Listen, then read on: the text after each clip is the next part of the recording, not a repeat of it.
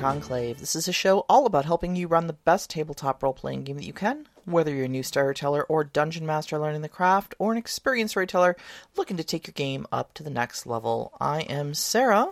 And I'm Rob. How we doing, Rob? You know, I'm just getting back to the table here because I actually stepped away. We're gonna do something a little different today. We'll see if it works out. Uh, doing our own sound engineering is always fun. always fun. always, always, always fun. So, hello everyone out there in MixLR land. We appreciate you always joining the show, and uh, hope you guys continue to do that because we love having live audiences. It's fun. It's a lot of fun. And uh, speaking of live audience, I want to give a big shout out and I love you to my sweetums Sean. Uh, Aw. Today is his birthday. Well, happy birthday, Sean! I'm so glad you're out there too. so I love you. I love being with you. I love that you're a part of my life. And uh, here's to many more. Yeah, yeah, definitely. Here, we actually have drinks today, so we'll Cheers. just a little clinking and a little drinking. All right. So that being said, we have a show spotlight. We do. And like going over this, it went from we're going to have to talk about a lot to holy crap, we're going to have to talk about a lot. So, the system spotlight today is on White Wolf's World of Darkness. Um, and uh, for for those of you who know it, know why this is such an expansive topic because the game has gone through many editions, many uh, uh, releases, re-releases, ups and downs, and controversies, and there's a billion different settings for it. Like it's not just one game; it's like a multitude of games that kind of make a almost like the like the MCU has done the cinematic universe. They've got their own like game universe, and uh, yeah. luckily, I think in in in, in amongst all that, Yeah. the the release of the game itself really shook up the tabletop role playing system because it was so new and so different at the time, and it was Oh god, such I mean a phenomenon. I never I, I guess stepping away from all of it and and looking back at it from our perspective here um I didn't realize really when it hit and how it hit until I started looking and I'll honestly say this and watching some of the documentary. And Yeah. I'm going to say this, if you were ever in any way a fan of World of Darkness, whether it's Vampire the Masquerade, Werewolf, uh, Werewolf the Apocalypse, Mage the Ascension, uh, Wraith the uh, I mean, you can keep going, but But- there's too but- many to list. yeah, so if you were ever part of that and and or in the goth scene that was kind of attached to it Mm-hmm. uh, or larping it and you have Amazon Prime, look it up. It's There- honestly it's a called World of Darkness. yeah, and it's a really good documentary. I- I think it does it justice. I didn't know it existed until like last night, and Rob and I got on Discord together, and we're just kind of talking to finalize our notes for the for the uh, for the show today. And he's like, "So I was watching the documentary, and I'm like, "Well, I'm sorry, you you were what now? You what now? you, you what, mate? Are you having a giggle there?" yeah, but seriously, I think uh, one of the best parts about it for me was actually seeing some of the art splashed up on the the screen, and I was like, "Damn, that is so telling." Mm-hmm. Like I, it took me right back to the first time I turned pages in that book, Oh, I know. and honestly, realistically, for me, Werewolf wasn't the first for me. Or sorry, uh, Vampire was not the first for me. Werewolf was, uh, and then I kind of figured out they were all connected Yeah, okay. uh, and uh, it was really neat. It was different, and it was something that I didn't expect. But the timing for when it came out truly was so telling. Like when you have, I mean, it was birthed right around 1990. Oh yeah, 1991 Right. was uh, was when was when Um, first edition Vampire. Yeah, came so out. yeah. Gen Con 1990 was when uh, the group known as White Wolf was actually putting it together. Mm-hmm. Uh, and White Wolf before that was a it was like a, a magazine. It was Yeah. like a, a zine that uh, was just two brothers writing it out of their house Mm-hmm. and photocopying it at wherever they could until they produced it into like something real, like a magazine, even before the game came out. Yep, yep. Um, but it was just stories. It was collections of information and, and other you know other content that they had. Um, but White Wolf as a system that became Vampire is all that we can kind of think of right now. So that they already were telling stories well before it. They were already coming up with ideas and things that were outside of this genre, and it wasn't until 1990 when the idea basically hit them that They were like driving through what Gary, Indiana. Gary, Indiana, which Gary, Indiana, the urban blight that is there. yeah, and, I mean, it was in all honesty, it was the Rust Belt that died. yeah, and just was left to urban decay. Yeah. And if I mean any of the movies that are post-apocalyptic, it looks just like hey, that. We, we live in Detroit. You don't got to explain Rust Belt urban decay to me, you know. And uh, you know, just but but just looking at that and going, who would even live here? Right. And somebody said vampires. and it exploded from that. Yeah, and they were like, "Oh, holy crap! What if we made a game based around you being the vampire?" Right. Like, And at what the stories time- would you tell? Vampires were monsters.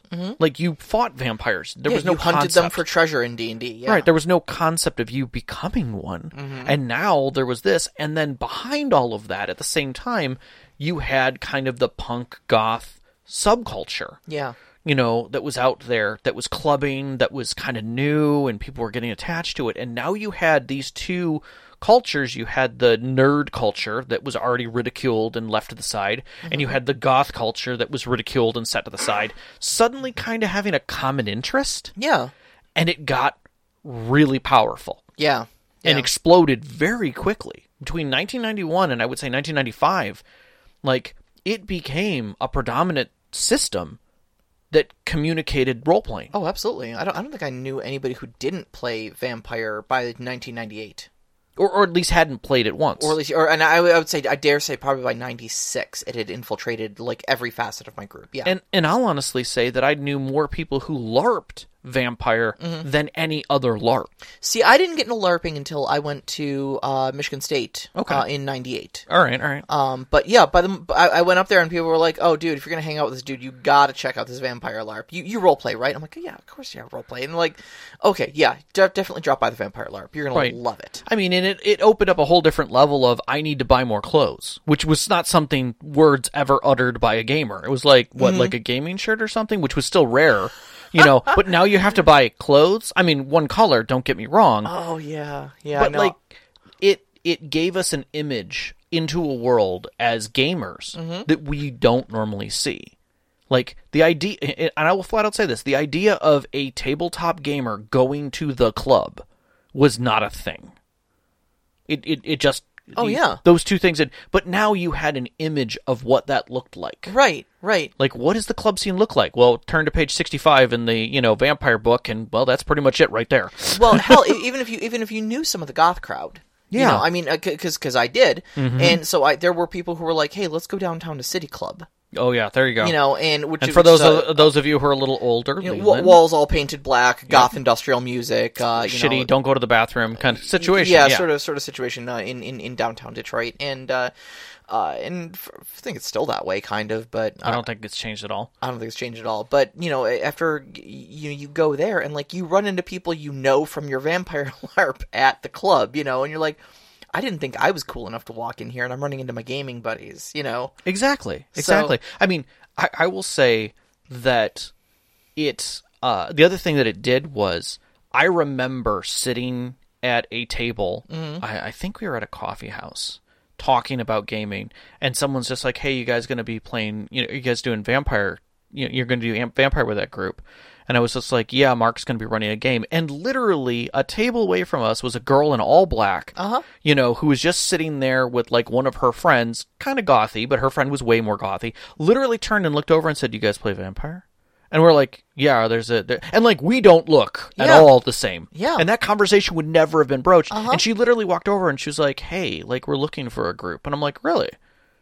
And the first thing that ran through my mind is the same thing that goes through my mind right now. Geeks just met girls. Yeah, I mean, that that was vampire. that was the other big thing. It, it Yeah. brought gender parity to to gaming in a large way there. Well, one of the key things that I thought was neat about vampire and and werewolf, the whole white wolf thing was uh, race, sex didn't matter. Yeah, it didn't matter. That was that wasn't even in there. Everybody- Like, everybody It was was just something you write in, but Sure. everybody's a vampire. Everybody's a werewolf. Everybody's a mage. Every, I mean, Mm-hmm. Like you, you didn't have you. You had some cultural centers where certain things were more prevalent, Mm-hmm. or a style of something was more prevalent. But it wasn't like all of the mages lived in India, Right. and all of the all the werewolves lived in Germany, and all of the vampires lived in New York or you know Atlanta or whatever, you know, or even to the state of the degree that all the Ravnos were in you know Yugoslavia. Like, Yeah. no, no, that wasn't how it was at all. I mean, yeah, you had secting of groups based on blood or based on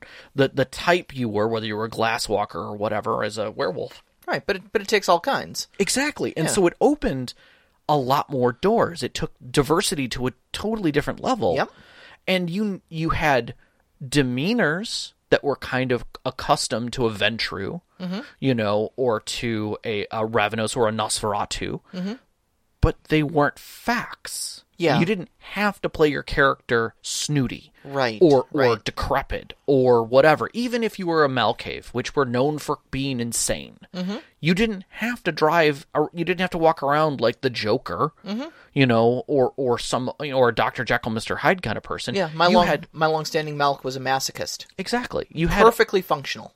you had all know? of these different realms within them and and that really made for better character development like you had a whole book that basically you I take that back you you had a whole system that was basically generated around the fact of you are a unique individual here is an entire series of books to help you make a better character for who they are. Mm-hmm. Not necessarily. I mean, yeah, powers were involved in the process. Don't Sure, get me wrong. sure, sure, sure. But there were pages devoted to flaws No?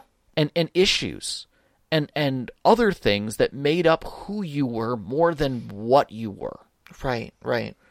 And it was a it was a so different way to look at things. Mm-hmm. And that was a, a major part for me for World of Shadows as a whole. Yeah, absolutely. Uh, and then, of course, you know, it's it's gone through so many different iterations too, and we, not only just vampire, but then you know, off of that, they kind of started spinning the whole World of Darkness thing. Um, you ended up with, like you were listing them before, Werewolf the Apocalypse, Mage the Ascension, Changeling the Dreaming, Wraith the Oblivion, Hunter the Reckoning, Demon the Fallen, and Mummy the Resurrection, and that was just in the first World of Darkness, The classic. the classic. the classic is yeah. we're we're going to separate um a little bit here because uh There's, the yeah, there, there's some history here. there's some the history, system. but effectively we'll cut it to the short, and that is is there was um we'll go with two major editions. There was a classic version that basically ended in 2004. yeah, that I think right. that was I think that was the date. sounds right. Don't kill me on that one. Um, because they actually set basic an end, Yeah, an end to it. a lot a lot of their um, plot lines for the various uh, for the various uh, stories were uh, having to do with the coming of the end times essentially and Yes. that's the reason the world of darkness was dark in the first place is because essentially we were on the precipice of the apocalypse Right, and they they had a term for it, and they had Gehenna was the Yeah, was the was the was the term for vampires but but it was different for every sect but they all kind of had their the whole the end is coming sort of thing Right, right. And so when that end came, they wrote a book for it. Mm-hmm. They had published it, and that was the close. yeah And then uh, it was 2011. They released a new, uh, uh, effectively like a new series with new blood, and and it was a different system a little bit, yeah uh, math wise. I will say that. Um, and then a, a second edition of that came out later. Yeah, they they they found the first edition of the New World of Darkness was not being well received, Right. um, because it it had changed some fundamental things about how the game worked, Mm-hmm. and uh, the not not just game mechanics, but like the fundamental feel of it. Very much like uh, like how fourth edition D and D turned off a lot of players because it felt video gamey almost. Mm-hmm. Um, you know, very rote in form. Like you just had these moves you pres- you you, you, Right. you did, and didn't really focus a lot on the role play. Um, New World of Darkness First Edition had the same issue to it. Chronicles of Darkness is what they call Right, it. right. right. The Chronicles of Darkness had had kind of the same same issue. Um, and so uh, they took that step back and they kind of reinvented them uh, a lot of things. They they revised some things and they put out second uh, second edition Chronicles of Darkness uh, games. Uh, Vampire the Requiem. They had Mm-hmm. Yeah. rebranded certain Yeah, yeah, things. yeah, yeah. Um, and uh, so primarily what we're going to be talking about though is going to be the Classic. classic World of Darkness. Um, uh, I, I have not actually, uh, in the interest of disclosure, have not actually played any of the Chronicles of Darkness, New World of Darkness stuff. I I stepped into one game, but did not get exceptionally far in it. Um, and for the most part, I felt that there was a lot of uh, that it was hard for me stepping from classic to the new one, um, because of how much history and um, depth that was in it. Very much like how I had a hard time between 7th Sea First Edition and Second Edition. Yeah, It was very similar to that. that it- fundamental shift in tone. yeah, uh, but not complete. I think they still tried to embody a lot of the classic feel of it. Um, and it, it does come off, but uh, they also tried to explain what changed, like what why why things were different, and I think that was a struggle within itself. So now that being said, Right, uh, right. we're gonna focus on the classic Right, and, and, the general feel. but I, at, at the same time, I think yeah, the, the, the things things that translate between one to the other does not matter if you're playing Chronicles of Darkness or World of Darkness, but you're still going to have um, very much the same feel for the story. Uh, the, the the sort of moods and themes and such like that are uh, it did not change. Um, and I think a lot of the core mechanics are pretty universal across White Wolf properties. Um, even extending into things like the Aeon verse uh, that I love, uh, Yeah. the uh, uh, Aberrant, Adventure, and Trinity. Yes. Um, where you're still going to have a lot of the same mechanics. Things are rolled off of D10s, et cetera, et cetera. So as we discuss game mechanics, understand that this is um, pretty universal. Okay, I, I, I agree with that. So so let's talk about uh, when you say when I think of uh, World of Darkness, I think of a gothic punk soap opera. Yeah, I think it's a really good way of putting it. Um, because it is art, it is style, um, it is uh, a world where there is no definition of good or evil. Everything is very gray. Everyone has agendas. Um, yet there is a deep society. Um, there's tra- tragedy everywhere Yeah, and things are falling apart. Yeah. It is post-apocalyptic without being post-apocalyptic. Well, it's not post-apocalyptic; it's pre-apocalyptic. Is the Yeah. is the thing, and and and that that's I think what you what you need to really understand about the setting is that not just pre-apocalyptic as in it hasn't happened yet, Right. But it's about to happen, And and, And anyone of the note knows it's there. happening. Yeah, the signs are all there. Uh, and that's very much the feel of it. Um, but at the same time, though, it's a drastic shift in feel uh, and playstyle from something like Dungeons and Dragons, where D and D is very much based around your adventuring day. You're going to keep track of your equipment. You're going to keep track of your spells. You're going to keep track of hit points. Your moves are going to be very tactical and ordered. You've got a strict initiative order, and you're Yeah. going to have a move, an action, a bonus action, etc. You know, Yeah. things are very structured, and, and you you even play it with miniatures on a grid. Oftentimes, you can play it theaters of the mind eye, but the rules lend themselves very much to being played with with some sort of physical representation. I'll be honest, I never did. Not a single time.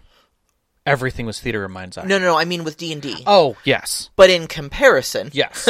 yes. I'm sorry. I thought you already jumped. but in comparison, Yeah. uh, theater of the mind. er, It was it was very um, very freeform, very dram- Exceptionally. dramatic, and given the the things that were on the market at the time, this was a dramatic move for what people used to know as role playing games. You know, Yeah, the idea of having everyone in a weird way a spellcaster.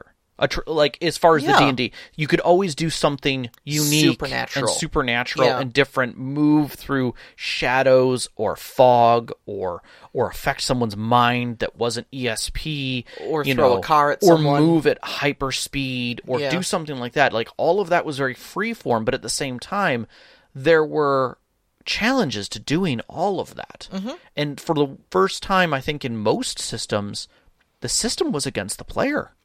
The odds really weren't in the player's yeah, favor. yeah. The, the the system itself, especially in first edition, Mm-hmm. Vampire was really harsh. So, I, I think before we get into this discussion, we should we should explain what the system is, um, and how it works, like from a numbers and dice standpoint. So, gameplay in White Wolf games um, typically involve uh, you'll have nine attributes. Those would be three physical attributes, three mental attributes, and three social attributes. Physical attributes being your strength, dexterity, and stamina.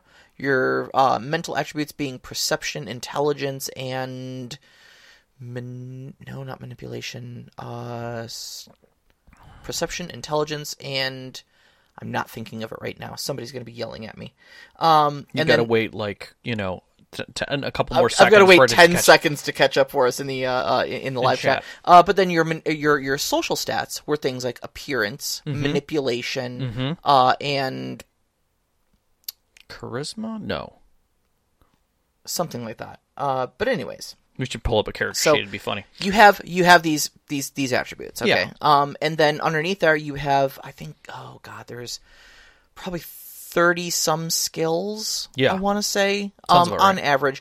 Most of them are universal between systems like Mm-hmm. firearms and brawl and you know computers and such like History. that. Um, history, but uh, some of them are setting specific. Um, that will have to do with dealing with things within the certain setting. So, um, for instance, uh, uh, in Changeling, um, there's a uh, there's a skill called kenning, which is essentially dealing your knowledge and lore of the Changeling setting itself. Right. Uh, which of course doesn't appear on anybody else's character sheets because they have no reason to have that skill. Exactly. But uh, so that's again that's pretty universal, and even like like I said, even if you bleed into something like aberrant or adventure, those are your white wolf, you know, things. So what you're typically going to do in any contest is take your attribute plus your skill, and those will be rated anywhere between one to 5 each. So you may have only two dice, you may have as many as ten dice.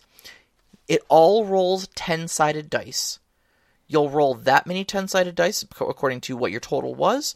Um, and then typically on a 7 or up, uh, it's counted as a success. And so you'll count individual successes rather than tallying a total of, uh, of the numbers. Right, right.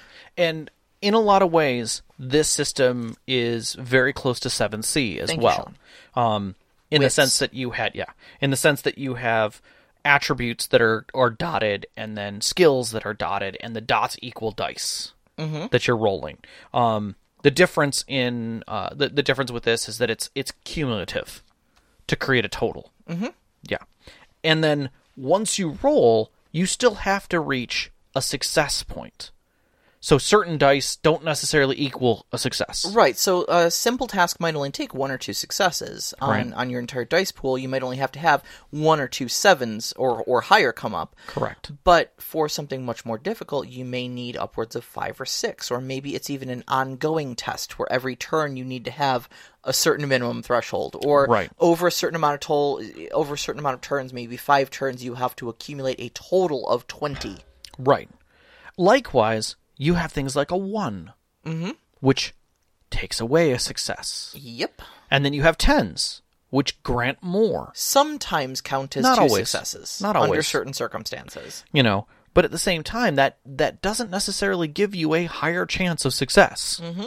I mean, realistically, you're going for a seven, eight, nine, or ten, and on the other side. It's not that you just didn't make those. One of those other options is you remove one. Yeah. And that's that's I think really where where like first edition vampire really started like it really pitted the rules against you mm-hmm. because and I, I I was never I was never one hundred percent on how the math worked out on it but um people smarter than me who understood uh probability better than me I will flat out say go into the discussion, look at Overwatch's comments. I think he does a good job of kind of breaking it down in in sim- in, in simple terms. Uh, it's in the general discussion. Oh, okay. Uh, from yesterday on Discord, yeah. Uh, it's I think it's a really good way that he broke it down because he he if anyone he's got the numbers for in his mind for it. About how at a certain threshold Yep. it's wor- it's not worth it to throw more dice because you actually end up increasing the chances of failure Correct. at a certain at a certain ti uh, rate Right, but like all good story, t- like all good characters and players, you know, blow on the dice, put them through your special thing, you know, kiss your lucky dice, only take your lucky dice. right you right know, only this- roll the purple ones This is where it really mattered. yep like we had our dice for this game because if they touched the dice of the other game, ones could come up. We had a uh, we had a, a fun situation when we were playing online one time, um, where a a mutual friend of ours Right. uh, had an ability where uh, she was playing a vampire Mm-hmm. um, and could uh, shift out of uh, essentially the the ethereal realm, uh, Sure. the, the the Shadowlands, is what they Shadowlands in this one. Okay. So she could walk around in the Shadowlands and then uh, uh, essentially ambushed somebody with a katana Mm-hmm. and rolled a like critical success, like eight successes on the attack roll or something like that. right. and because ones subtracted from your successes rolled something like negative three on the damage roll. Okay. The storyteller went, "That's ridiculous. I didn't see that. Roll, roll it again," and rolled negative two this time on the damage roll. So Because- definitely contact was made Because White Wolf. because White Wolf. So the attack was successful, but there was no damage. So how does a story reconcile something like that? Uh, it was a perfectly laid blow that the person dodged by sheer happenstance. Um, Okay. it was it was a drunken master moment for the for the opponent Gotcha. Um, gotcha. That uh, she ended up just dealing no damage on. Yeah. So- See, I would, I could see it as the attack was successful, but did no damage, as in it slid under their armpit and they Yeah. carried through with it and moved beyond. So you think you were a masterful attack. Yep. And if they, basically, I would have given them a chance to bluff it. Yeah. Like, oh, I'm so hurt, you know, kind of a thing. Mm-hmm. So yeah, it was it was it was pretty crazy. But but White Wolf produced results like that sometimes. You know, I would say more times than not. more times than not. honestly. I mean, we were talking about it a, a, a little bit about the feel. Like, if this was your first game and you were playing White Wolf for what it was, Oh, and you're sitting at the table, like, are you expecting at the end of that session to feel like a hero, to feel like you accomplished things, to feel like you defeated the monster, or are you going to feel like a typical goth where you're depressed because? Yeah, you might have done something, but yeah, eh. it, it almost it almost lends itself to a self self fulfilling prophecy, and I, and I think I, I I can't tell if it was good design or not to have done that, but the system kind of fights you, you know. Uh, so you've got this world of darkness where tragedy is abound, everything is falling apart. We're on the precipice of the of the apocalypse itself, and you know, and and the system itself is making you fail.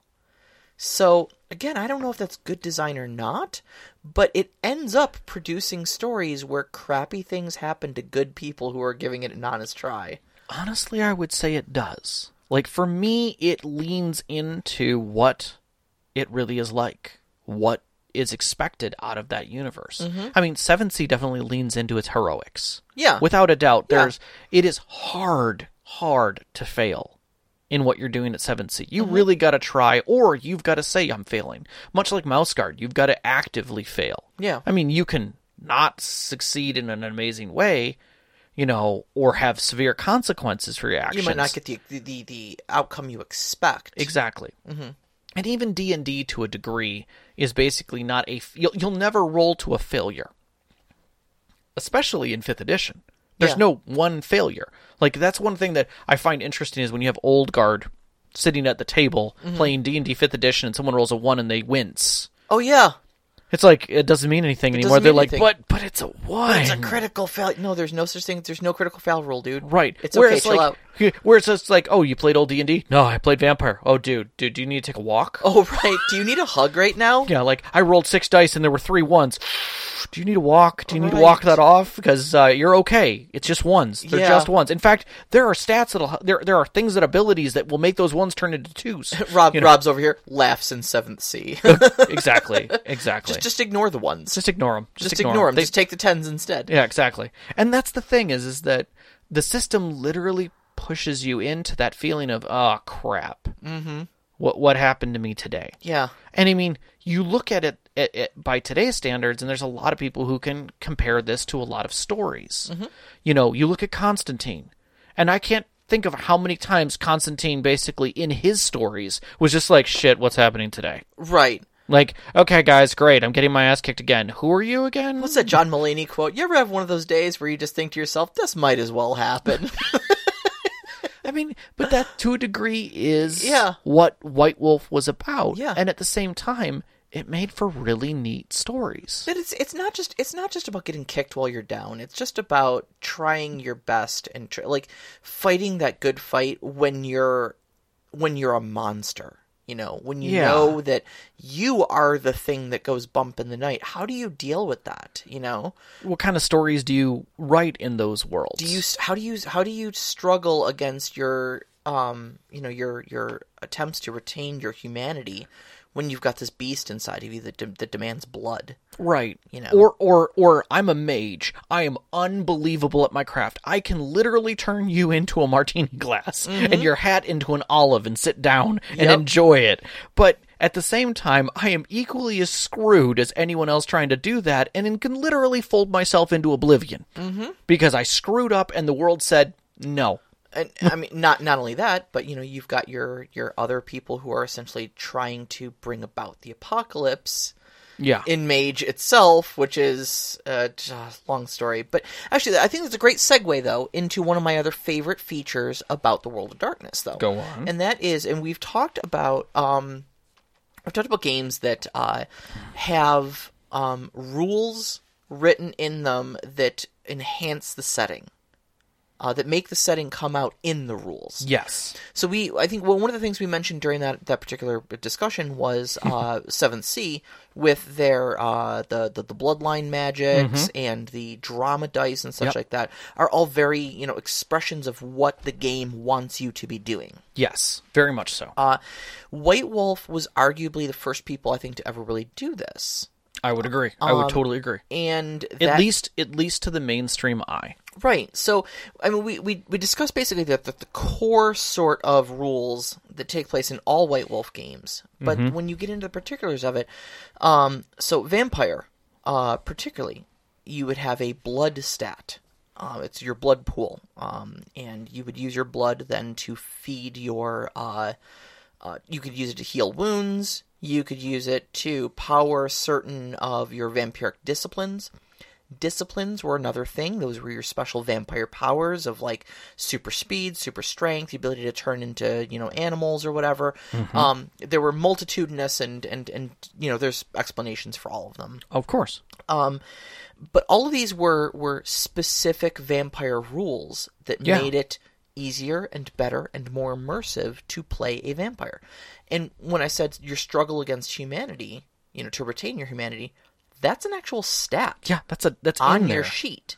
You know, yeah. uh, so I mean, losing your humanity is not just a storytelling ath- uh, aspect, but also a stat that you could diminish by doing monstrous, calloused acts. Yeah. Which, and again, the idea of a monstrous or callous act was not something that was decided by the storyteller alone. There Mm-hmm. were kind of rules in the system designed around what that was. There were there were thresholds of virtue essentially, where if Yeah. you if you did something below this mark and your humanity was higher than that, you had to make a check yeah. to see if your character was actually okay with that. Yeah. And if they were okay with that, they dropped their humanity score. Right.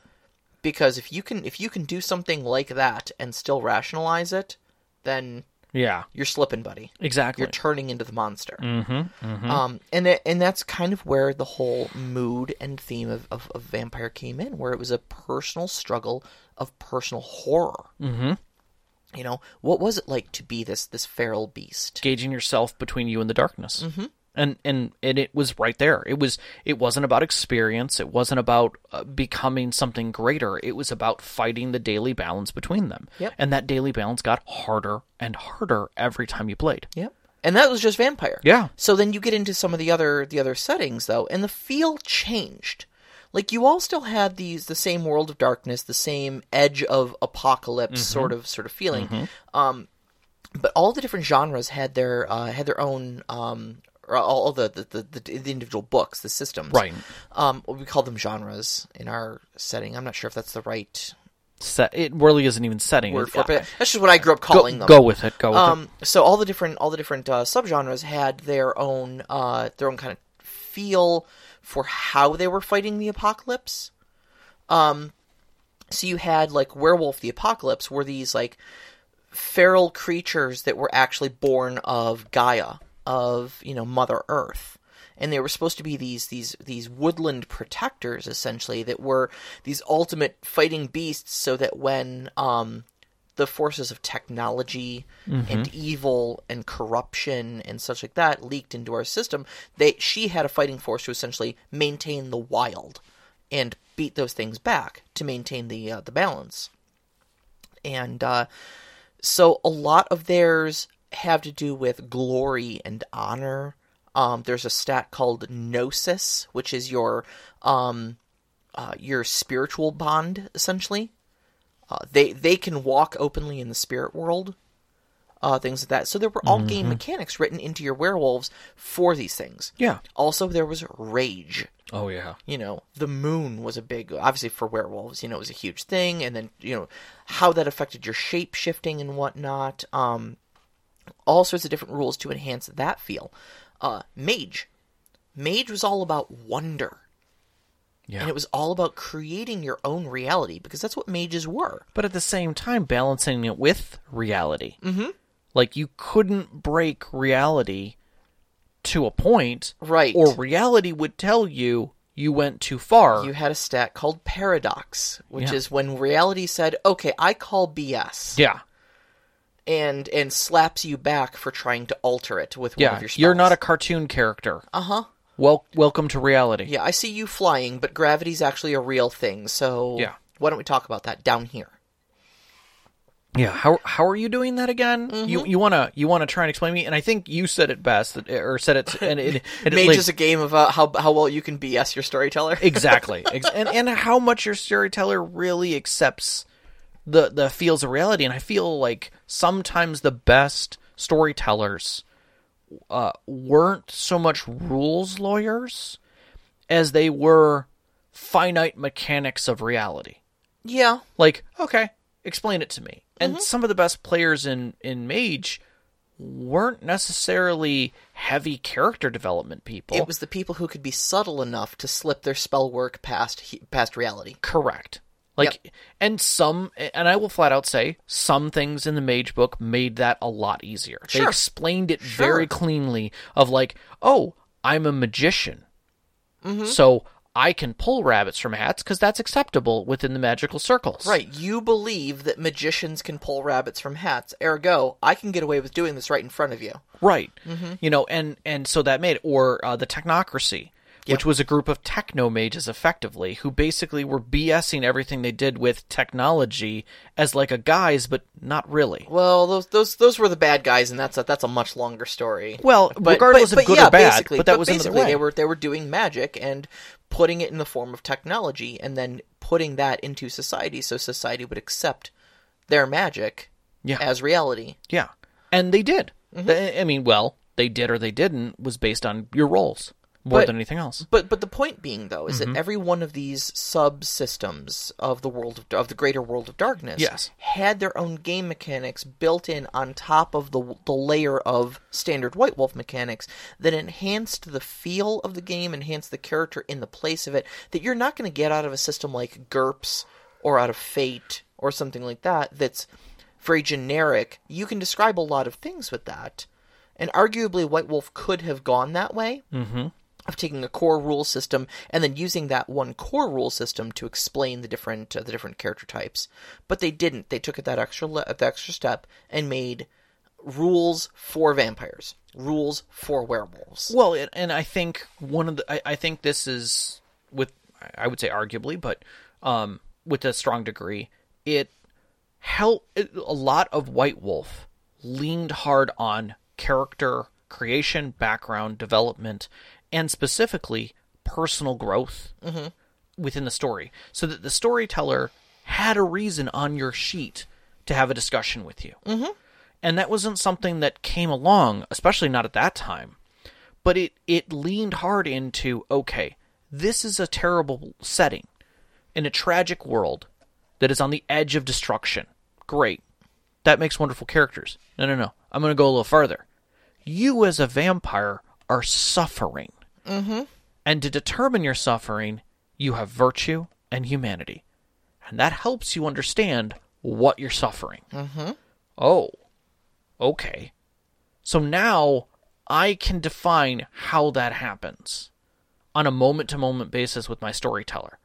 Or I'm a mage and I'm not only is the world sucking and I know there's these people trying to tear it apart, but at the same time, every day I'm struggling to make sure that reality stays there while I play with it. Yeah.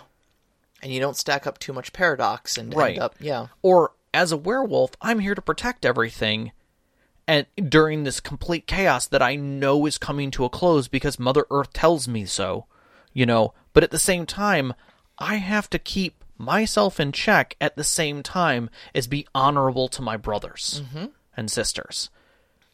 That that gives you role playing.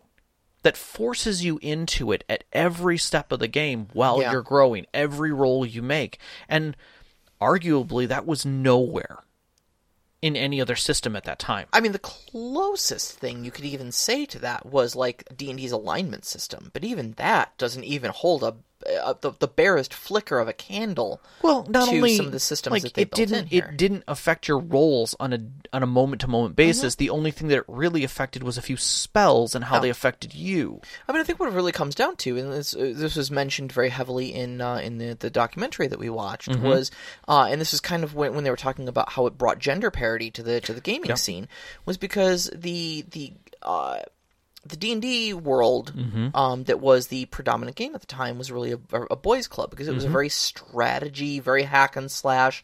We don't care, just you know, go in, conquer, get treasure, you know, sort of numbers based system, and that didn't really appeal to a lot of female gamers. But then when you had uh, White Wolf came out with World of Darkness with uh, with Vampire, now you had a far more focus on story. On emotion, and these are things On that- relationships. on relationships, and these are all things that, that the female crowd found that they were able to uh, to get into a lot better. Yeah, I mean the idea using terminology like sires. You know, this is your sire, this is your primogen. These are people that you you don't necessarily trust implicitly because they're not family, but they are family. You know, In a you're sense. you're trusting them at a blood level, mm-hmm. and yet in some cases they are closer to you than family. Yeah. They know you better than family. They can find you. They can feel you. They can read your thoughts at times. You know, and so in that you have these bonds, this closeness, this this uh you know, kismet that comes out of that. And then that was explored by all kinds of movies afterward and TV shows and things like that. They Oh, kind of took that and ran with it hard. Yeah, I mean, for, for better or worse. we we we could talk about where you the origins of where Underworld got ninety percent of its information and, from. and, and the ensuing lawsuit. Yep. Regardless, um, you can say that all of that feel and and emotion and drive came out that way, Mm-hmm. and it really did draw a lot of people in. And it was beautiful, and it brought people to gaming Yeah, that absolutely. wouldn't have been there, and then opened up the avenues of well, if I can do this, then I can, I could totally simplify these rules in a totally different world and, and setting, Mm-hmm. and and keep that idea that character forward, that the character's involvement is more important than than the story. The story is merely a guiding premise to ride this character's truths and story out. Yeah. Yeah, and you have total games that are that direction. Mm-hmm. So Uh, so uh, I do want to just uh, briefly, because I know we've we've listed kind of a lot of these, but um, I do God, kind of, I mean, but there's but there's a lot of them. Um, it's like the old world of darkness. Uh, so we started off with vampire. Obviously, Mm-hmm. we've got werewolf the apocalypse. Uh, Mage the Ascension, um, which is all about reality bending, essentially. Mm-hmm. oh, uh, dude, Changeling. We the haven't even talked about Changeling. We haven't even talked about Changeling. Um, Jeez. Changeling the Dreaming. For those of you who like stories about the Fae, uh, the, the the you know the the summer and winter courts Yep. and You- you want the complete history of the Fae? the- Go grab se- yourself Changeling and keep grabbing books until what? Probably ten years from now. Seelie and Unseelie Fae, Yeah. um, you know, fairies and stuff like that, and all uh, stories of uh, inspiration and childlike wonder, kind of uh, Mixed in, with in, in in a dying world. Where do you where do you find when you're powered from dreams? Where do you find that in And a how dying bad world? are the nightmares? right? Exactly. And the nightmares are pretty, Because pretty the- bad. because nightmares are dreams too. yeah. Um, so But also, got- I'd have to flat out say this, and, and anybody who who's here will remember this. If you knew somebody who had all of the Changeling books, oh, they fit together so nice on their the, on the, their the shelf. spines of the Changeling were not very thick, but they made a beautiful tapestry Uh huh. from end to end if you had all of them. And I, I've been lucky enough to know a few people who've had them and been like, "Oh, that's what it looks like." Because from the from one at a piece, you're not sure what it's going to look like. Yes. But it was it was great that they had that so that you could look at it on your shelf and be like, "That is changeling." I mean, from literally five feet away. Oh, yeah. I know when someone has changeling. I'm, I'm sure you know our, our mutual friend uh, right down the road here. Yeah, right has, down the uh, road. right down right down the road. Right down the road. uh, has has all those in her library. Yes, so, uh, yes. She was the one who introduced me to Changeling. Yeah. Uh, there was Wraith the Oblivion, which I thought was a good system but a bad setting. Well, I mean, Um, I could I could say that uh, uh like paranoia. yeah, well, is a character creation system in a terrible setting. Well. But Wraith did the same thing, where it was like it was really hard, like you were saying uh, earlier. We were talking about it, and Wraith was an amazing design because of personal stories, your character develop, your character creation, and guide has to be very strong for that. It's about ghosts, you know, Yeah. unfinished business. So then, how do you have five ghosts with unfinished business that are different, mm-hmm. doing something together? It's all kind of about your personal plot and stuff like that. It, uh, very much, so much more so as as Wraith is a tormented soul. Mm-hmm. Um, but then there's kind of this whole society thing, and it just it didn't really grab me. But uh, your your mileage may vary. If you can find a Wraith book, give it a look. Um, again, it's it's an intriguing system, and it's a, it's a very um uh, unique setting.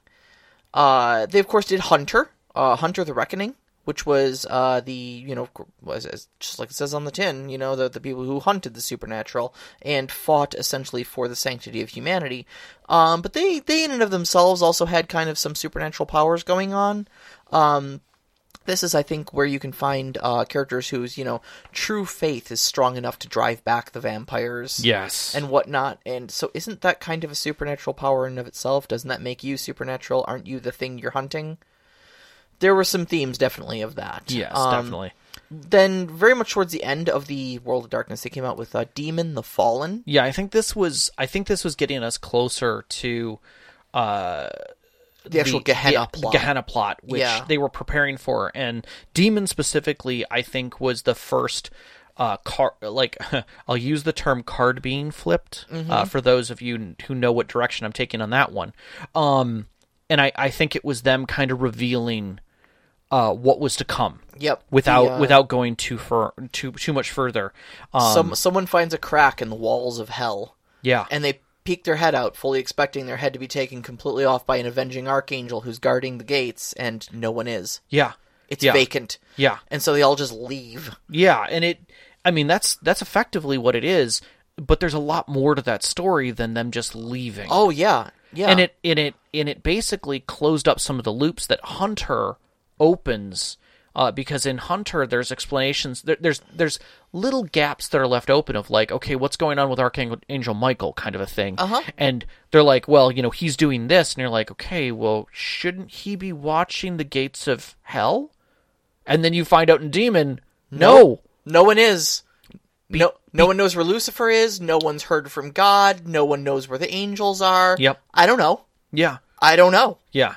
And so that kind of opened up a whole other realm of like demons going like even demons saying like this isn't like party day. This is really weird. Yeah, this is really weird. And like even some demons who are like went to hell and like honest to goodness repented and were like, No, no, no, no. What we did was kind of messed up and I kinda want to get back into God's good graces, but God's not home. He's not picking up the phone. I can't even find any of his intermediaries. What do we No do? forwarding addresses or anything. Like how the hell am I going to handle this? I mean, obviously, you do have some demons who are like, "Yeah, let's ruin everything." Yeah. But, but I mean, honestly, that was your choice. That was your character choice. There was Mm-hmm. all sorts of philosophies that came out of these demons that were like, "No, we used to be angels. We should get back to that." Yeah. You know, if we're not going to be stuck in hell anymore, we we've got work to do. Right, know? right. And then and then Mummy came after that, Mummy the Resurrection. I never, I never played Mummy. I never. I really didn't did even lot of- crack the book of Mummy. Uh-huh. So I, I don't know what they what they encapsulated in Mummy, but from what I know, Mummy basically talked about the beginning being the end. Mm-hmm. So there were things that like much like the antediluvians in Vampire in the first book, Mm-hmm. where they they knew truths and facts. They were there at the beginning. right. So Yeah. by knowing the beginning, you kind of have a view of the end. Right, right. And so in that, you know, you now have these people who who basically were around way longer Mm-hmm. and were able to, you know, who were mortals in some cases, not just and became gods Mm-hmm. that then became omniscient in their own, who basically said, "This is coming. We know what's coming. It's only going to get worse." Yep. And you have no idea. Like like you know how like when you're scratch doing a scratch off and you see those first things and you get excited? Like they're like you haven't even gotten to the first thing to see to get excited. right. Like right. you think you might win, but what you what, what's coming is no clue. So Knox in the box in the, in uh, uh, the live chat is asking, "Is this dogma?" Uh, in rela- in re- reference to uh, uh, to the demon, the fallen. And I, what I will say is this: is I've I've never actually played the game. Um, I bought the book. I could never get a group together for it. Um, but what I will say is, if you liked Dogma and you thought they should have done more with the themes of angels and you know all that jazz, and you want to explore that more, Demon might be a good game to look out. I will say this. If you like dogma, but you're not a Catholic who if if you were raised Catholic and know histories on saints and uh and angels and seraphim in general, you will really enjoy it. If you have a divinity to it and and a belief structure that's strong, you may actually get upset at how they depict things in the book That's fair. because That's fair. There is, I mean, for lack of a better term, there's some blasphemous content that is in it Mm-hmm. because they had to take graces to make a story. Yeah. Yeah, And absolutely. no different than if you didn't like, um, uh, geez, uh, why why am I losing this one? The Tom Hanks movie and, and book series. Oh, uh, oh yeah, God, now now I can't think of it. Um, with Angels and Demons is Yes. the second one. Angels and Demons went into it more detail. Um, but uh, the Da Vinci Code. Da Vinci Code, thank Um, you. So if you if you f- explored all of the Da Vinci Code, there was a point in there where you're like, "What?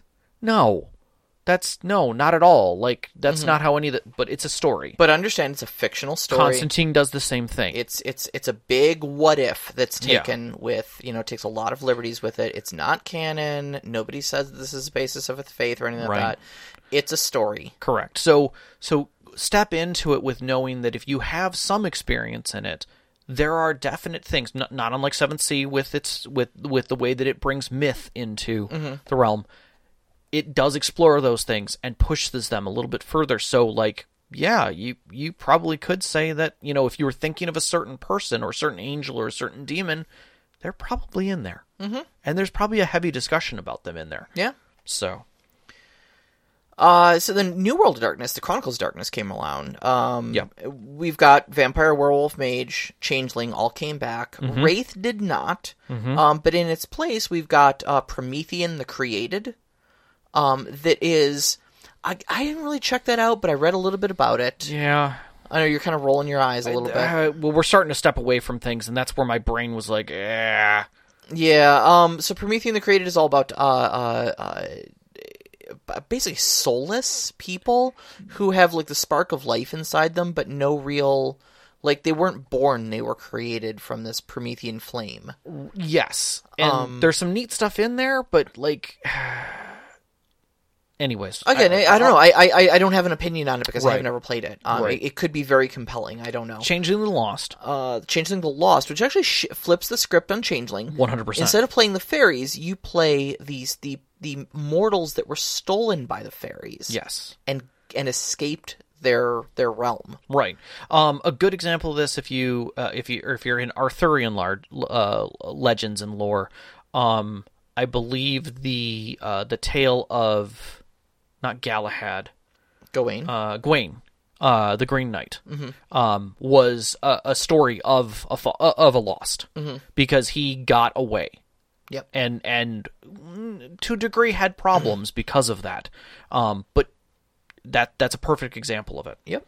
Uh, so Hunter makes a makes a resurgence. You got Hunter the Vigil now. Yep. Uh, Geist, the Sin Eaters. Again, another thing I never really, I, I never got into. Didn't look into it much.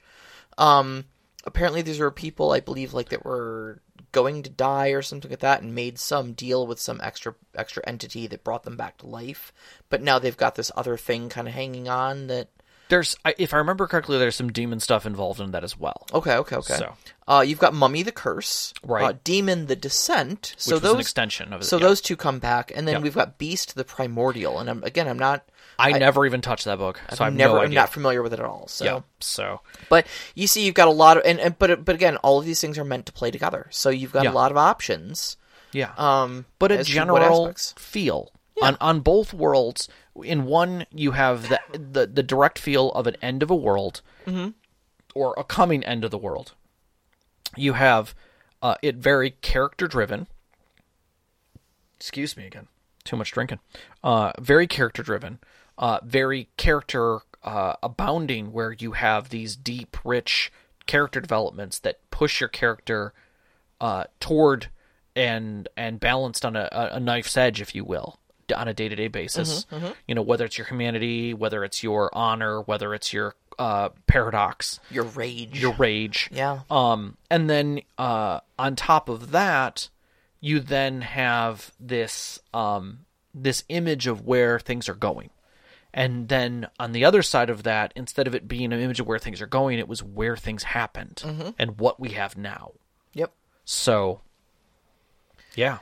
You want to get to some questions? I know it's we've we've gone really late. No, I I again, late is relative for us. Yeah, I would this love gonna, to hit this some is questions. Gonna be a, this is going to be a big episode. No, so- I think it's good. We're going to go for a little while longer because we've got some really good questions from people, um, specifically about World of Darkness. We're going to hold some other questions that we've got in here uh, for another show, but we'll, we're going to get through the World of uh, of Darkness questions that we've got in here that I think are really, really good. All right, why don't you get started then? You see Um, something there's Yeah, let's just start with the basic one. Uh, the Mad Elf asked us what was our favorite support or supplement book for World of Darkness.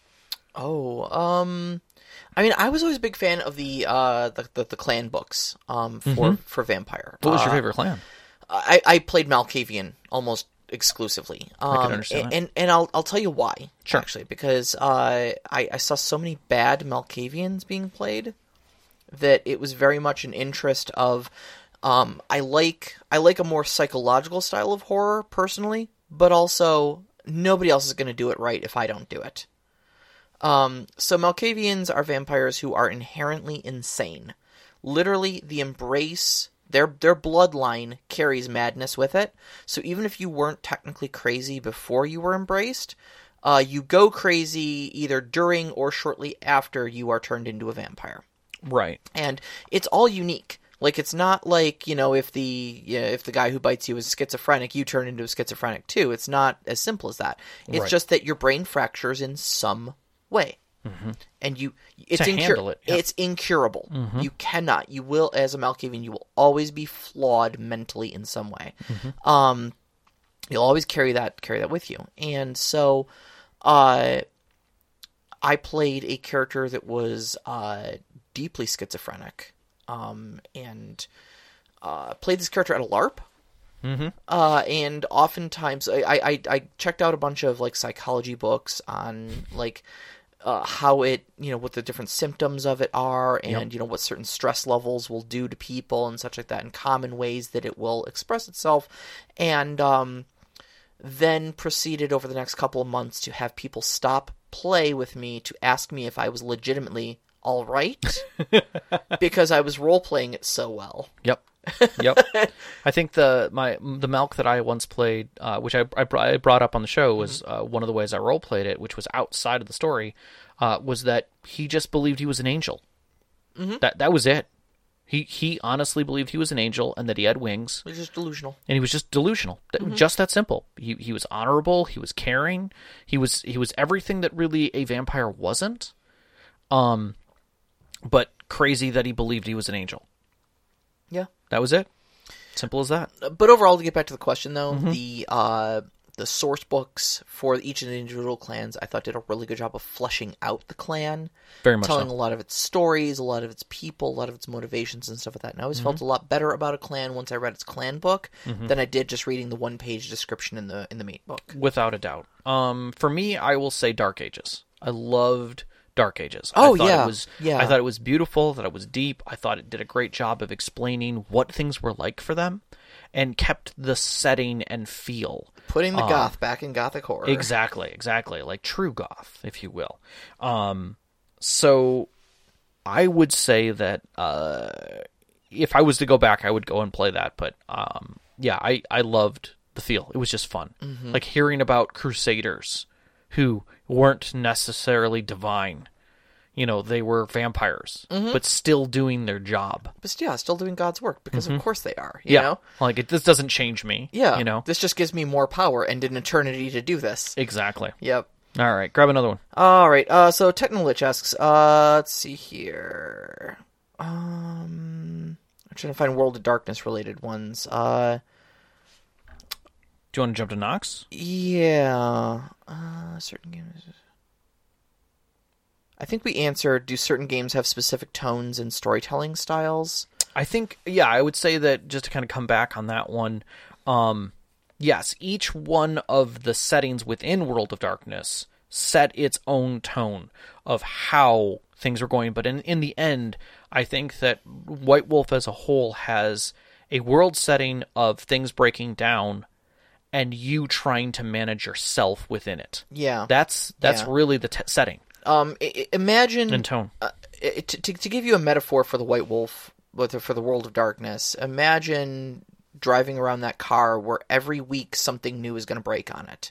You don't know if it's going to be the radiator. You don't know if it's going to be a flat tire. You don't know if it's going to be, you know, your exhaust or whatever is going to drop out the bottom. But you know that car is falling apart, and you know it's a matter of time. And there's only so much bondo and duct tape and bungee cords you can slap on that thing to keep it running before it finally gives up the ghost. Now imagine that car is your entire world, and that's that's really the feel. Is things are falling apart, and you're just whatever genre you're playing, you're trying to do your best. Um, but individual games, though, like I said, have their have their own their own theme to them. Vampire, of course, you've got the struggle against your own humanity. Are you going to give in to the beast within? Yeah. Um, and along with that, you know, even if you are trying to be the do-gooder, you're surrounded by other monsters. And so, how much good can you do when you're the only one in the room doing the good? Right now, how much how much killing justice is justice or vengeance? Exactly. Uh, then you've got uh, Werewolf. Um, Werewolf actually had a really great setting to it because you were supposed to be these these great, honorable, powerful protectors of the wild. Um, but there's also supposed to be a balance Yeah. between the wild, the worm, and the weaver. Yeah. Um, which is the the worm being the force of corruption, the weaver being the force of creation, which is like the advance of technology and such like that. Right. And the wild being what you expect it to be, the the the, the wilderness, the force of life. Right. Um, somewhere along the way, the Weaver drove the worm insane, mm-hmm. and the worm started just destroying things. It was no longer entropy Mm-hmm. and the the eventual decay of things. It just started turning into destruction and corruption, Mm-hmm. and that threw all of the balance off. And so the, the the werewolves all had this big meeting, and there was this powerful seer who could who could see the future, and came back with this prophecy that said there's going to be this great battle against the worm, and we lose. Yeah. And what do you do with that? Like that's that's the beginning of the story. Is we know in the end when when the big fight comes, we lose. Right. So What so do you do? do you say no? I'm going to still fight and we could win, or do you say screw it? Yeah. Do you just give in Yeah. and give up and join, Did you join give the to bad guys? Yeah. Um.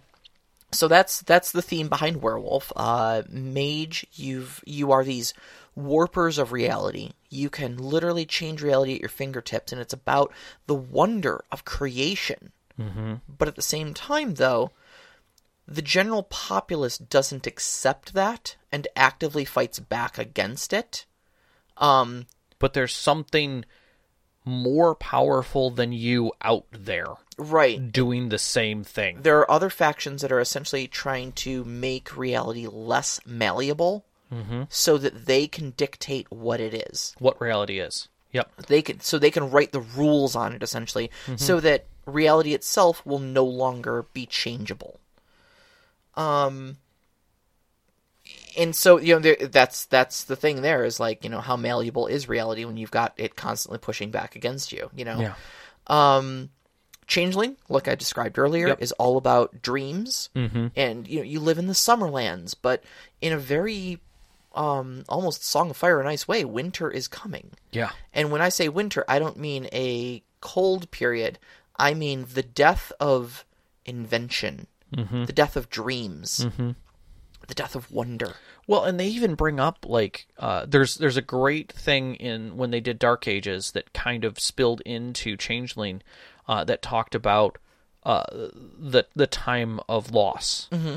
Um, and they referred to it as something else in Changeling, but effectively it was it was during the Dark Ages when all kinds of knowledge was lost and people were basically dying. There was plague. There was all kinds of stuff stacked on top of it, and nobody wanted to create. Nobody did anything. Yeah, nobody and all you had were these little fa- you had you had nothing but nightmares Mm-hmm. and you had these little fires of light that were out there in the wilderness that was you know uh, art creation and things and sometimes those fires were not where you thought they were coming from yeah they were coming from dark places trying to bring it out uh, and they saw the future where those lights don't exist mm-hmm. and it was like uh-oh like when all the stars go out at night yeah the darkness creeps in. Where will our refuge be? Right. Uh, so, yeah. Uh, so yeah, Nox is saying that's too soul crushing for me to consider playing right now. I'm with you. You're you're not you're not wrong. Yep. Um, it it it does take a certain group. It takes a certain mood. You yeah. know? Yep. It, Totally. it takes it takes a desire to want to explore these darker themes Mm-hmm. and eke out your victories against impending doom. exactly. Exactly. And that's that's really I think where where where the big appeal of all this comes from Right. is fi- finding finding your small victories when you know when you know the end result is going to be loss. Do we do we want to try and tackle Overwatch's question? Uh, let's see here. How do you- Yeah. Because we talked about this last night. Yeah, how do you balance a truly open-ended magic system like Mage the Ascension while still encouraging creativity and player agency? Um, I think we, we mentioned it earlier. It's it's really all about how bad you can be as your storyteller. Yeah, I, I think I, I think Mage specifically is a system that speaks to people who are very creative. So, just to give a quick rundown of kind of where, where this question's coming from, um, for those of you who are not familiar with the Mage magic system, so uh, when we say magic system, uh, a lot of times people go directly to D and D because that's their first and only uh, reference to magic, where you've got codified spells like Fireball and Cone of Cold and Teleport that all do very specific things in very specific ways. Um, at very specific, say, levels. Okay, Mage doesn't have any of that.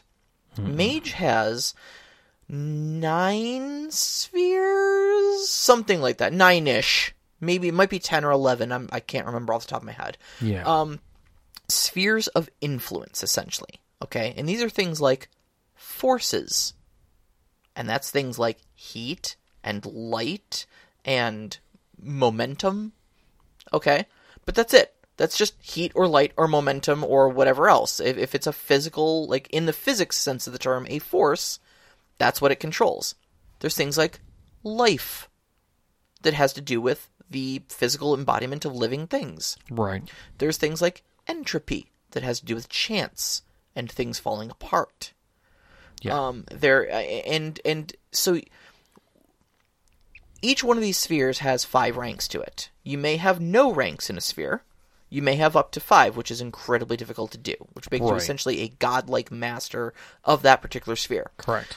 So, Mage's entire magic system is built around I don't know, what do you want to do? What can you do Right. within your certain spheres? How much can you how much can you hold your control One over a situation and and as the character mm-hmm. and be able to explain your will over something in a plausible way. Right. So if you want to throw a fireball, Right. okay, fire is a force, it's mm-hmm. heat. Okay, so that that requires and you so you look up forces and mm-hmm. you see what it requires to evoke a certain amount of fire. Okay, say that's forces 3. Right. Okay. Now, are you pulling this fire from an existing source or are you creating it from your own magic? Right. Okay, if you're creating from your own magic, you're going to also need rank 2 in quintessence. Or in prime, I'm sorry. prime. In prime. Um, which is the the flow of quintessence, the mere potential of creation. Correct. Okay. Um, then, if you're trying to say, you know, th- there might be other things that go into it. Is So- it raining? Is it? Well, not even is it raining, but just just from the standpoint of how do you Oh, create that's a true. fireball? Creating it, yeah. You know. Um. So, are you just going to whip a fireball out there because reality's going to have a few things to say about that, or Right. are you going to throw some extra stuff in there to try and make it look coincidental? Are you going to try to make it appear from a local gas main? Right. so that it looks like, oh, it was just a gas explosion. Mm-hmm. Well, projecting it from something other than yourself might require some uh, correspondence Mm-hmm. to make it to to cross space Mm-hmm. between you and where you want to appear, Right. etc., etc. Okay, so you look at what tools you have in place, and you say, with the tools I have at hand. Can I make the thing that I'm going to literally just describe off the top of my head actually happen? And so, obviously, as a storyteller, this makes it a little bit of a headache because, unlike Fireball, which I can look up as a third level wizard spell and know exactly that it's going to do 8d6 damage in a 20 foot radius, um, I don't know at any given moment what the hell my players are going to pull out of their respective orifices and uh, try to pass off as as an effect from their mage.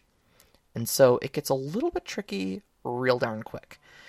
Um, and so to the question, with all that explanation behind us, and I'm so sorry for that, that it went on so long, but it required some context. It was necessary. Um, how do you balance a truly open-ended magic system like Mage while still encouraging creativity and player agency? I think the biggest thing you have to lean into, and we've said it before, is be a fan of your players. Without a doubt. Um, if your players are going to be creative, and you're, you're, you're, you're they're going to look at a bunch of disparate puzzle pieces and say, "Oh shit, I know what I can make out of this," Right. and pull something fantastic out of their minds and put it in front of you, they should by all means be allowed to do the job.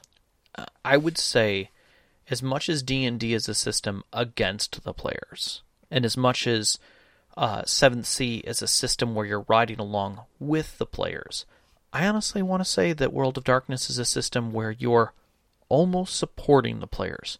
Yeah. Because the chances of them not succeeding are so high and the problems that they have to deal with just to try and get through the system to enjoy the story will create enough struggle for them. Mm-hmm. So it's, Absolutely. it is it is so different in that aspect. It's like the storyteller doesn't need to be against the players because the setting already is. Yeah, yeah, Yeah.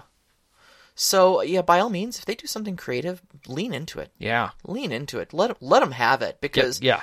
The the next technocracy hit mark or or Next time the know, comes around the corner and burns something, like or there, there there's always more. Like there's always more horribleness. Let them have a victory or two. yeah, And if nothing else, if you really are leaning into the into the darkness in the world of darkness, right. letting them have that bright moment of victory makes it all the more sweet when you snatch it away from them. Yep, yep, yeah. I think that's a great way of putting it. Yep. I think that's a great way of putting it.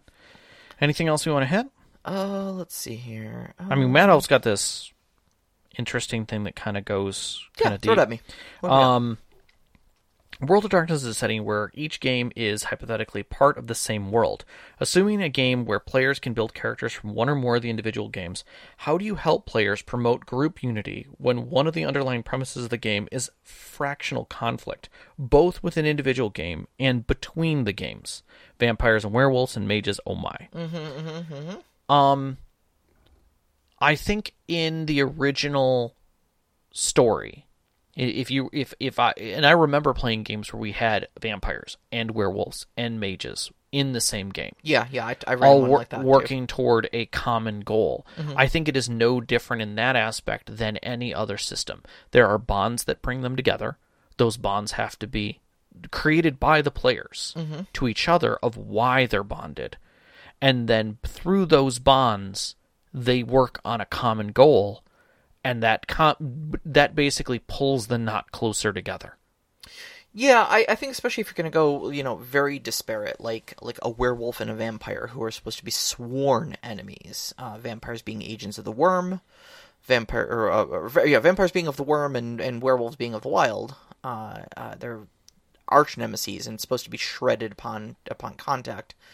Um, if you are going to stick even like opposing forces like that into the same group, it's very important as a storyteller to find a common enemy that is greater than any animosity between the two of them, Correct. um, and make it mutually beneficial for them to join up and destroy that. Yeah, I mean, there are things you can do where basically, uh, one of the ones that I thought was really well done was that all of the players were already friends to start with. They all went to the same high school or college together. They hung out together, and then they were told. Uh, then they were created into what they were. Uh, they became a vampire. They were. They came out as a werewolf. They came into being of of a mage because they had been kind of working on it in secret, and now it's a truth. And then now they're all discovering that they're not supposed to like each other, and that's a problem. the the werewolf jumps down to eviscerate the vampire, and just as he's about to sink his fangs in, goes, "John, yeah, it's it's the Deadpool moment. Carol, yeah. Like, what are it- you doing you? here? Oh, jeez. Oh my been- god! What? I haven't seen you in forever. Yeah. like, Um, I mean, yeah, you could you could definitely do that. Uh, I also think like the the setting itself. Um, if you, I mean, if you're just following the the, the, the main books and such like that, uh, does a pretty good job of giving you some like darker common enemies. There, there are there are deeper shadows that go bumpier in the night than you do. Um, uh, so like uh, Pentex comes to mind, uh, evil evil corporation essentially that's trying to bring about the end of the world and you know whatnot like that. Uh, uh, that that are are horrors that if one such popped up, um, it would be in everybody's best interest to try to take this thing out um, for the continued preservation of everybody. Then you can get back to your petty squabbles later, but that thing needs to die now. Um, and I, I know that's that's kind of where my plot usually went when I uh, when I when I try to do crossover games. But admittedly, crossover games are very difficult. They very much are difficult. You've got he's he's right. You've got a lot to worry about just even when you're running all vampires. Uh, that let alone worrying about uh, uh, trying to cross over and justify why a vampire and a werewolf haven't killed each other yet. So, there's a lot to discuss here. Yeah, yeah. I mean, we, I, I feel like we did a lot Yeah, at the so, same too. time, and I think we did justice. Yeah, but at the same time, please understand we've barely scratched the surface here. Yeah, Um, and uh, my closing thought on it is, it is a fun system, classic or the new. yeah, If you're interested in a world where you're heavily embedded with the characters, and in, in honestly, even the classic character creation is not that challenging. no, it, It- really isn't. it is in depth. There are degrees beyond simple character creation you can go with people, but not even to the extent of needing other things. They mm-hmm. merely help you define better. Like in just the base vampire book, you can do a lot. No, sure, sure. But But you gr- oftentimes, oftentimes I didn't even use the expansion supplements or but splat if books or you whatever if you them. grabbed the additional books, the mm-hmm. splat books, and, and go into one of the clans, you can gain a lot more. But remember, you're going to be creating a story that is relatively simple Mm-hmm. in a world that is exceptionally challenging for your players, and you're going to be there to help them through the darkness mm-hmm. and through those rolls, and see where those struggles lead. Yeah. It is going to be heavy on your players. It is. It's a very heavy system, and oftentimes, like I personally don't have the spoons for it a lot Yeah, of times. it's emotionally heavy. Not But- system heavy, not otherwise. but there are some people who find that very therapeutic. yep. um, because you can work through some heavy stuff like that at the Yeah. table and uh, tell some pretty dark stories to you know and, and and maybe your whole life looks a lot lighter after you're done telling that story um, i'm not personally one of those but i know people like that and uh, absolutely i encourage you to give it a look if if, if uh, a darker style of story is what you're looking for so I think that's perfect. All right. Let me see if I can get this uh, music started up for us. Alrighty, so next week's topic, uh, we're gonna be talking. We've talked a lot about how to uh, how to begin games, how to how to play games, but we really don't talk a lot about the end of games. So when uh, do you or should you end your game? Uh, and it's game session, game campaign. Uh, what's the time, the moment, the plot beat? How do we uh, how do we bring it all to a close? So uh, you can find us on Twitter at st underscore conclave, on Instagram at st underscore conclave. You can listen to us live every Wednesday at 7 p.m. Eastern Time um, on mixlr.com slash storyteller dash conclave. And uh, please join us on Discord. You can find that link up on our Twitter as well as up on our website at storyteller-conclave.blubrry. That's B-L-U-B-R-R-Y dot net. We'd like to thank our Patreon members, Knox, Sam, and our, the Arcane Asylum especially, and the rest of you who help us with all, every month. It helps us ever so much, and we would love to have you join us so we can celebrate with you as well online. Our intro music is Beyond the Warriors by Geefrog. You can find that at geefrogmusic.weebly.com. Uh, our outro music, Only Our Footprints in the Sand by Midair Machine, is what you're hearing right now. You can find that at soundcloud.com slash midairmachine slash tracks. And give a big shout out as always to our families. Yeah, happy birthday, Sean. Sean. Happy birthday, Sean. I hope you're enjoying your time, and so she much. will be there soon. Make you so much ice cream when I get home. Oh man, that sounds good. Uh, all of our friends who've sat with us at our tables over the years, and you, every single one of our listeners, we love you. Stay Love you. Healthy and safe. Um, please stay healthy and safe, especially right now, and, And have a night. wonderful night.